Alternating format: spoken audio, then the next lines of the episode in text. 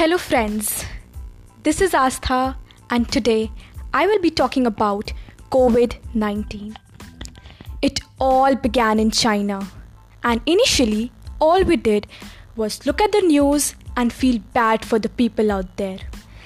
Little did we know that it will hit us and change our lives forever.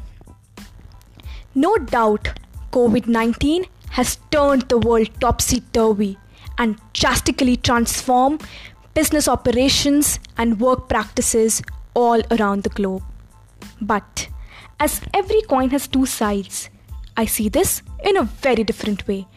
Owing to the plethora of time we have got during this lockdown, one has got so much time to introspect, self evaluate, and find out who he or she is as a person. If the job you just lost didn't make you happy, you can now change your career. If the business you just closed made you feel miserable, you can now start a different business. If you never had the time at home with your friends and family, you can now spend time with them. It is rightly said, there's a positive side to everything. It just take a positive mind to see it.